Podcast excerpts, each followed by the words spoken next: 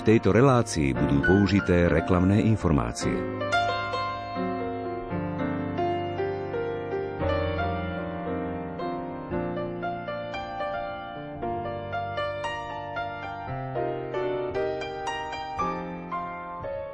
Na Svetú sobotu oslávil Benedikt XVI svoje 95.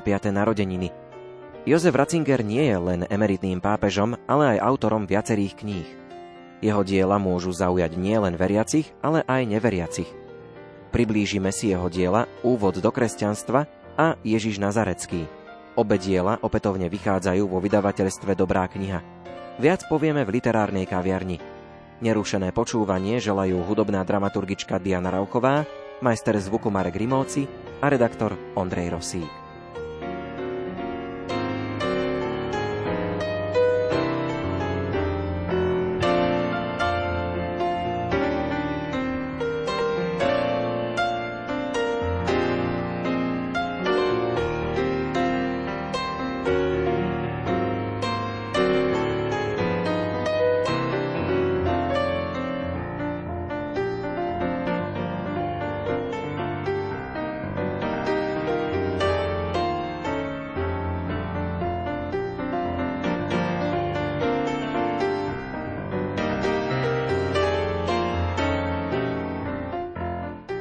Rozprávam sa so šéf-redaktorom vydavateľstva Dobrá kniha Robertom Mesárošom.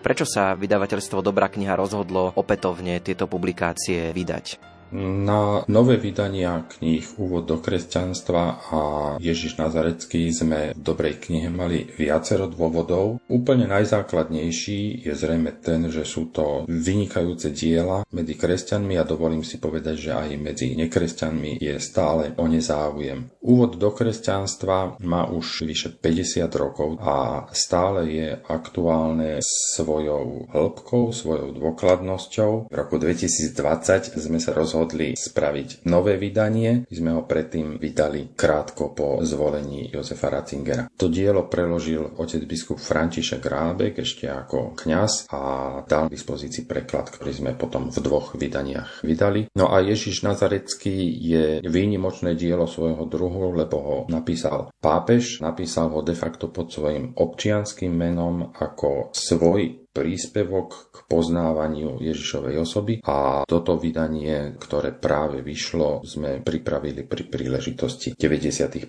narodenín Benedikta XVI. Začneme publikáciou Úvod do kresťanstva. Kedy a za akých okolností toto dielo Úvod do kresťanstva vznikalo?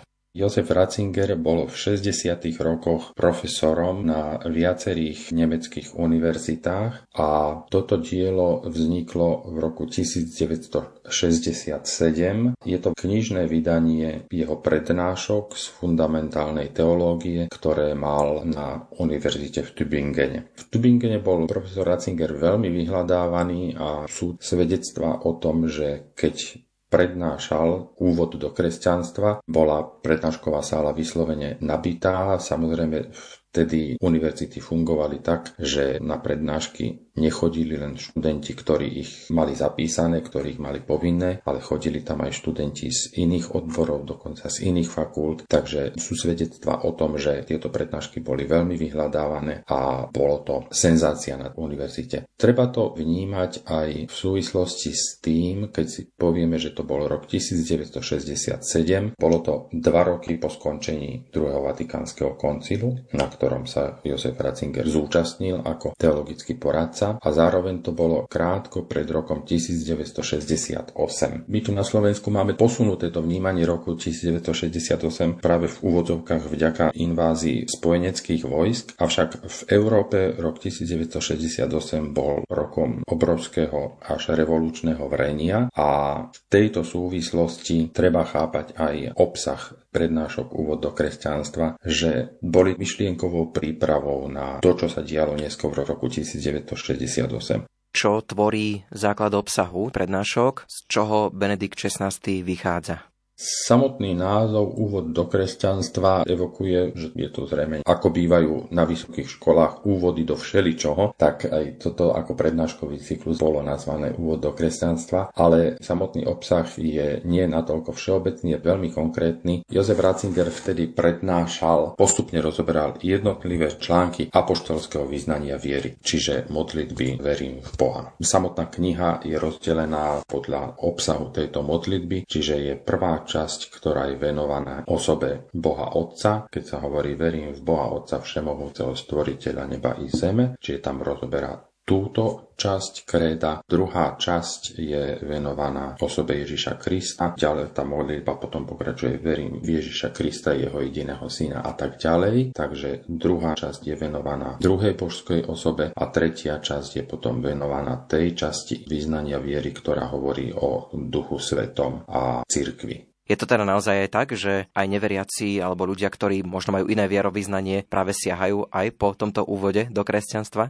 Ja si myslím, že tak ako medzi poslucháčmi v Tübingene určite boli aj neveriaci, nekresťania, tak aj medzi dnešnými čitateľmi sa nájdú takí, ktorí sa s obsahom apoštolského vyznania viery vnútorne nestotožňujú, ale pri čítaní tejto knihy určite majú nejaký osoch. Osoch môže byť aj pre neveriaceho človeka vo viacerých oblastiach. Kto má rád fundované odborné diela, kto má rád prepojenie filozofie s ľudským životom, prípadne filozofie s teológiou, bude mať až takú, by som povedal, nejakú pasiu z čítania tejto knihy, lebo je obdivuhodné, ako Jozef Ratzinger dokázal prepájať svoje široké znalosti z filozofie, ktorá mala v Nemecku veľmi silnú pozíciu, ako dokázal toto svoje poznanie prepájať s teologickými úvahami a samozrejme aj s ľudským životom. Čiže to je jeden rozmer nejakého čisto intelektuálneho obohatenia, ktorý každý číta čitateľ v tomto diele nájde. A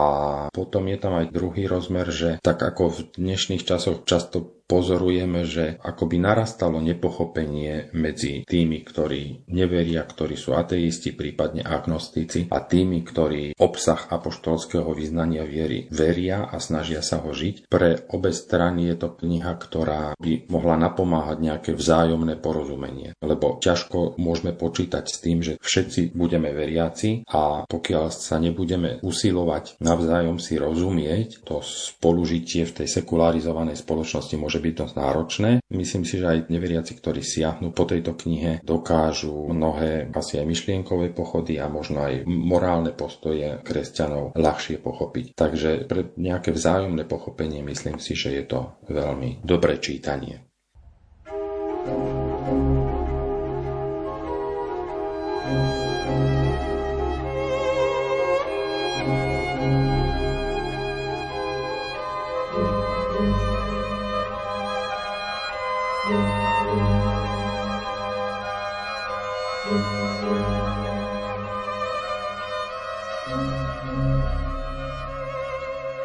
Čo je to vlastne meno? Aký zmysel má hovoriť o Božom mene? Tu nie je priestor na podrobný rozbor tejto otázky, ale chcem sa pokúsiť iba niekoľkými ťahmi naznačiť to, čo sa mi zdá podstatné. Najprv môžeme povedať, že zásadný rozdiel spočíva medzi zámerom, ktorý sleduje pojem, a tým, ktorý má meno. Pojem chce spoznať podstatu veci tak, ako je ona sama o sebe. Meno sa naproti tomu nepýta na podstatu veci, ako ona jestvuje nezávisle odo mňa, ale jemu ide o to urobiť vec pomenovateľnou, to znamená osloviteľnou, vytvoriť vzťah k nej. Zaiste aj tu sa meno vzťahuje na samotnú vec, ale v konečnom dôsledku preto, aby sa dostala do vzťahu ku mne a tým sa mi stala prístupnou. Ozrejmime si to na jednom príklade. Ak viem o niekom, že spadá pod pojem človek, to ešte nestačí na to, aby som nadobudol k nemu vzťah. Až meno mi umožňuje, aby som ho oslovil. Pomocou mena vstupuje druhý do mojich medziľudských vzťahov. Môžem ho osloviť. Meno teda znamená a spôsobuje sociálne zaradenie, vstup do sociálnych vzťahov. Kto je pokladaný iba za číslo, je vylúčený z medziľudských vzťahov. Meno vytvára medziľudský vzťah. Dáva bytosti schopnosť byť pomenovaná, zavolaná, z čoho vyplýva spoločná existencia s tým, kto pomenúva.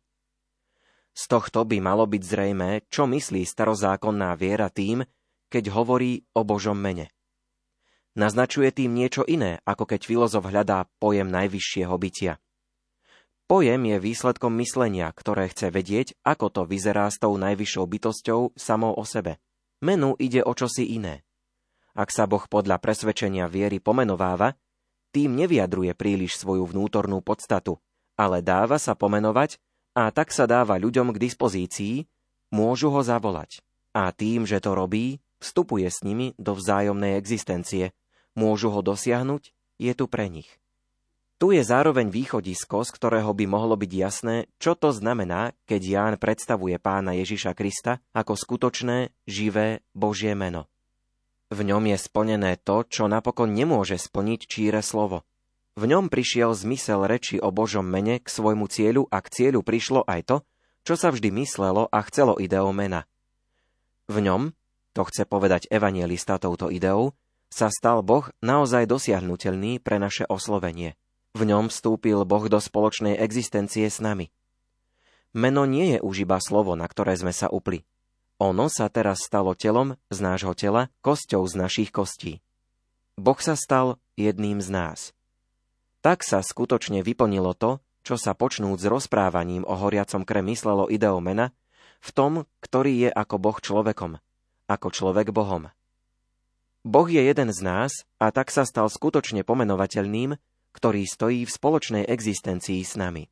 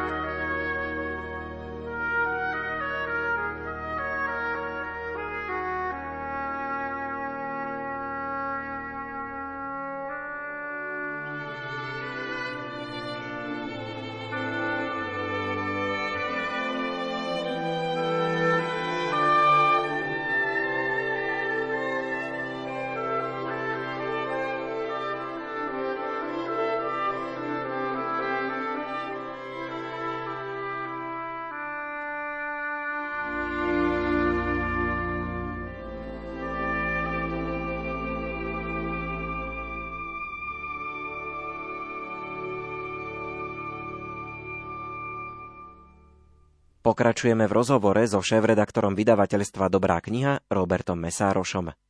Prejdeme k druhej publikácii, ktorú by sme si chceli predstaviť. Jej názov je Ježiš Nazarecký. Autorom je teda, ako sme už povedali, Jozef Ratzinger, Benedikt XVI. V tejto knihe predstavuje Ježiša Nazareckého. Prečo si vôbec vybral túto tému, keď kníh o Ježišovi Nazareckom existuje už viacero?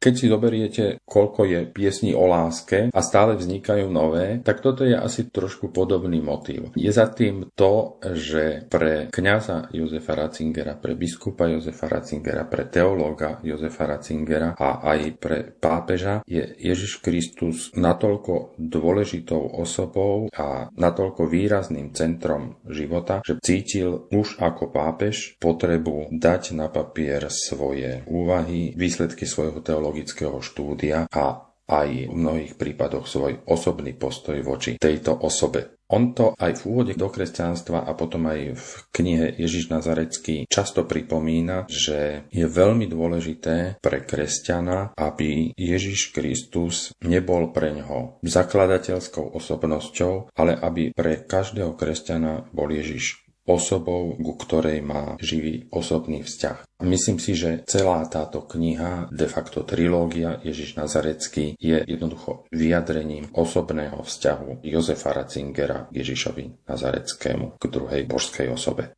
O Ježišovi sa síce píše, ale naozaj v rôznych konotáciách, že toho síce vychádza veľa, ale Benedikt XVI nesúhlasí s tým všetkým, čo vyšlo, tak sa rozhodol priniesť svoj vlastný osobný pohľad. Benedikt XVI aj v úvode spomína niektoré diela, ktoré vyšli krátko pred tým, ako on začal písať svoje dielo. Treba pripomenúť, že on začal Ježiša Nazareckého, ktorého prvý diel vyšiel v roku 2007, písať ešte predtým, ako sa stal pápežom. Začal ho písať ako prefekt kongregácie pre náuku viery, ale dokončil ho už, keď bol pápežom. Vyslovene spomína niektoré diela, na ktoré reaguje. Spomína napríklad dielo svojho významného evangelického kolegu, ktorý ktorý zaujíma postoj k Ježišovi z toho evanielického pohľadu a hovorí, že mnohé a veľmi dôležité postoje sú úplne rovnaké. Zase snaží sa priniesť niečo svoje z toho čisto katolického pohľadu. Sumarizuje, vyberá, to najlepšie vyberá aj zo židovskej literatúry. Toto je taká jeho snaha vybrať to najlepšie, ponúknuť k tomu svoj osobný pohľad, naplňať tú svoju túžbu, ktorú vyjadruje v úvode slovami žalmistu Pane, ja hľadám tvoju tvár. Toto je akoby také motto celého toho diela, že hľadá skutočnú podobu, skutočnú osobnosť Ježiša Nazareckého. Ak by sme skúsili porovnať úvod do kresťanstva, ktorý sme už predstavovali a dielo Ježiš Nazarecký. Dá sa ich nejako porovnávať, prípadne oni sú komplementárne, doplňajú sa. Porovnanie je samozrejme, sú to diela toho istého autora, automaticky nás to vedie k tomu, že ich porovnávame, čo je podľa mňa spoločné pre obidve diela. Je to osobnosť autora. Joseph Ratzinger, to je vidno už na prednáškach z roku 67, Treba povedať, že on mal vtedy 40 rokov, keď to písal. A už vtedy bolo vidno, že je veľmi dôkladný, veľmi systematicky dokáže argumentovať a zároveň má obrovský background v tom, čo má naštudované, ako sa vyzná v nemeckej filozofii, ako sa vyzná v dielach povedzme francúzskych teológov, v diele Hansa Ursa von Baltazára, ktorý napísal neuveriteľné množstvo prác. Takže táto fundovanosť myslím si, že je spoločná pre obidve diela a dá sa povedať zrejme pre všetky diela Jozefa Ratzingera, lebo v dobrej knihe ich vyšlo viacero. Takže tá fundovanosť to beriem ako taký základný bod, je to základná črta osobnosti tohto autora. Keby sme chceli chceli hovoriť o rozdieloch s odstupom tých 40 rokov, ktoré delia vznik jednotlivých diel úvod do kresťanstva Ježiš Nazarecký. Samozrejme je tam opäť poznanie novších diel, poznanie novšej literatúry a nového výskumu, aj biblického, aj historického, čo všetko je zahrnuté v diele Ježiš Nazarecký. A zároveň je tam aj taká črta, ktorú by som označil ako viacej zainteresováva autor svoj osob osobný vklad. Čiže Ježiš Nazarecký určite nie je čisto odborné dielo, ale je to skutočne, hoci fundované, ale dielo hlboko veriaceho kňaza, biskupa, dá sa povedať jednoducho aj kresťana, ktorý takýmto spôsobom opisuje a dá sa povedať aj buduje svoj osobný vzťah k Ježišovi Kristovi. Ak úvod do kresťanstva je viac menej akademická práca pre posluchačov univerzity a pre každého, kto chce nejakým spôsobom chápať kresťanstvo, Ježiš Názarecký je do veľkej miery osobnou výpovedou obdivuhodného teológa a človeka.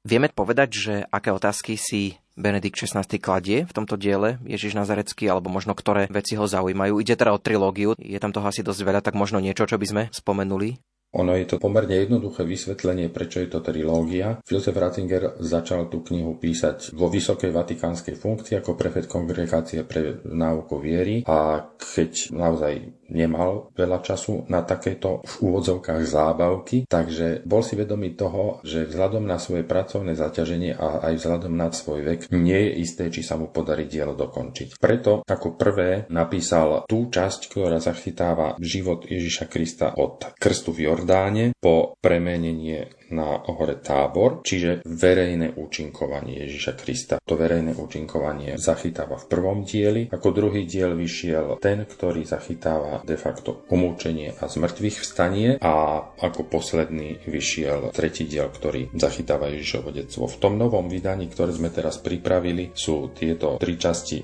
zoradené chronologicky, čiže od Ježišovho detstva po jeho zmrtvých vstanie. Tieto tri časti zachytávajú chronológiu Ježišovho života a zároveň je tam aj taký rozmer, zasadzuje osobu Ježiša Krista do židovského prostredia a tam potom sú aj veľmi zaujímavé akoby dialógy s pohľadom židovstva na Ježišovú osobu. Pre odbornejšiu časť čitateľskej verejnosti budú aj zaujímavé jeho polemiky, respektíve diskusie s tým, aký význam má historicko-kritická metódia štúdia svätého písma pri spoznávaní osoby Ježiša Krista.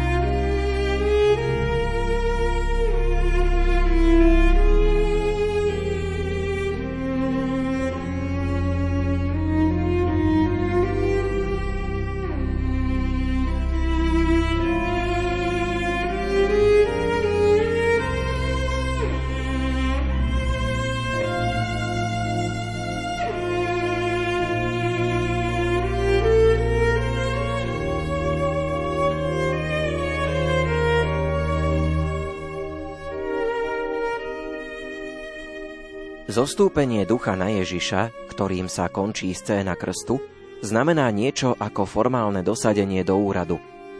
Církevní otcovia preto v tejto udalosti právom videli analógiu k pomazaniu, ktorým bývali v Izraeli do svojho úradu uvedení králi a kňazi. Výraz Mesiáš Kristus znamená pomazaný. V starej zmluve bolo pomazanie chápané ako viditeľný znak toho, že dotyčný človek dostal dary potrebné pre svoj úrad že dostal na vykonávanie svojho úradu Božieho ducha.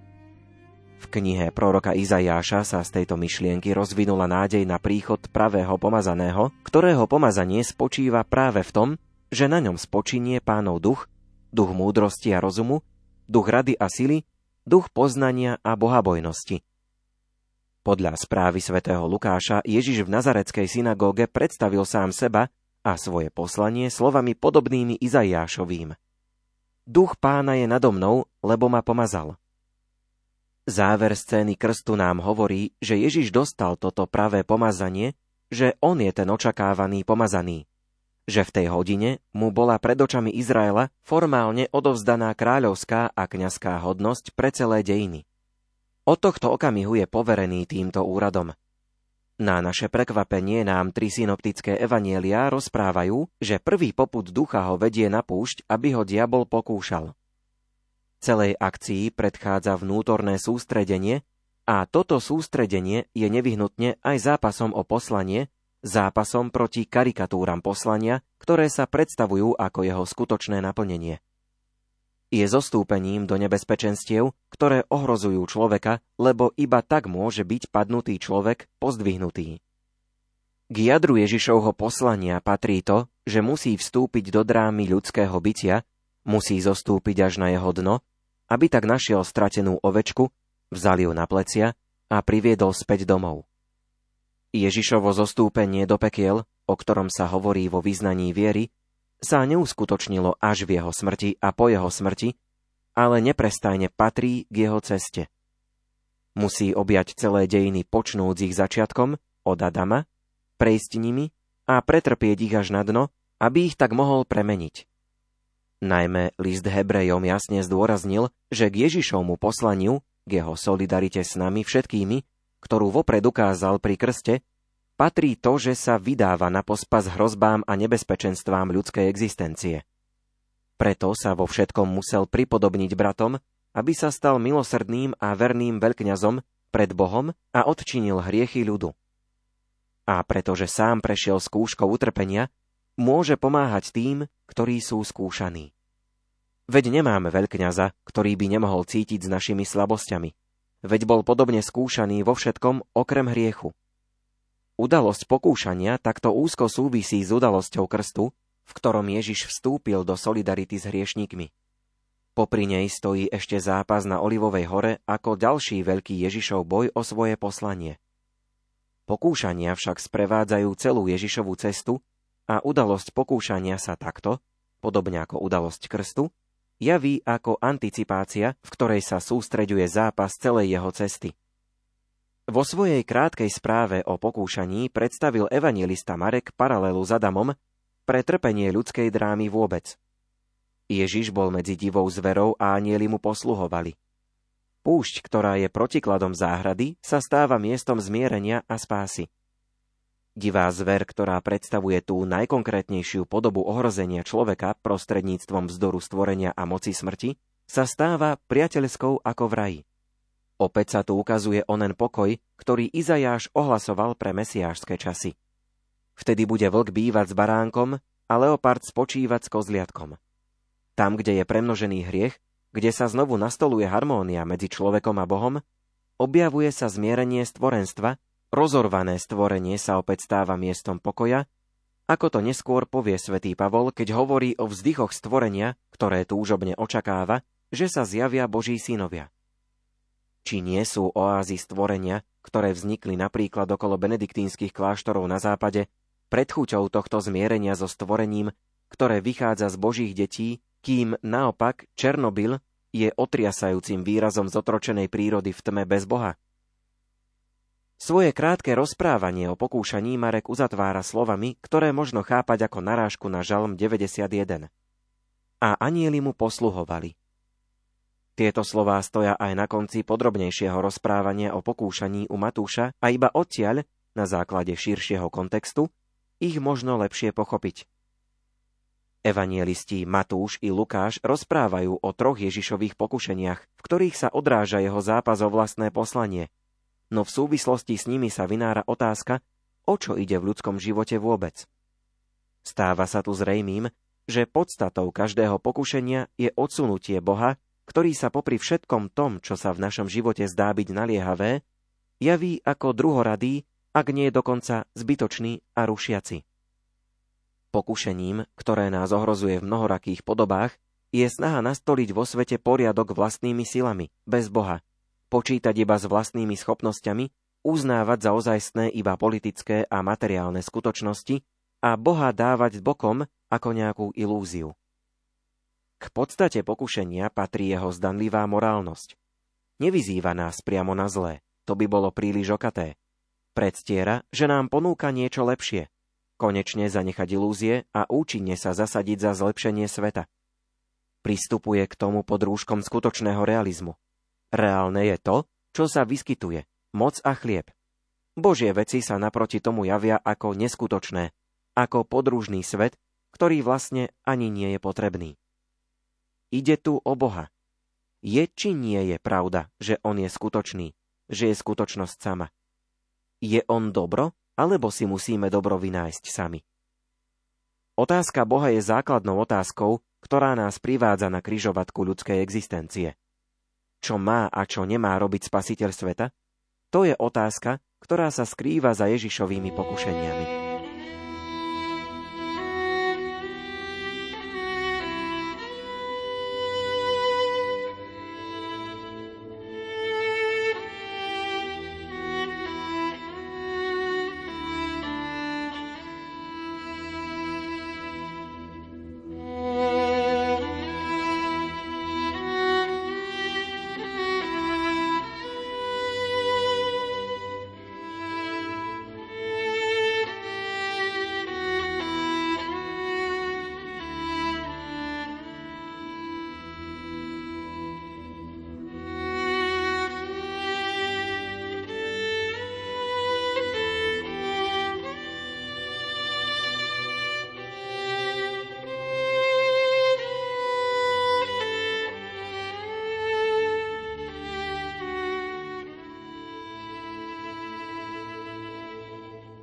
V literárnej kaviarni sme vám predstavovali dve diela Jozefa Ratzingera Úvod do kresťanstva a Ježiš Nazarecký.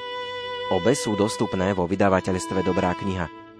Literárnu kaviareň odvysielali hudobná dramaturgička Diana Rauchová, technicky spolupracoval Marek Grimovci, od mikrofónu sa lúči Ondrej Rosík.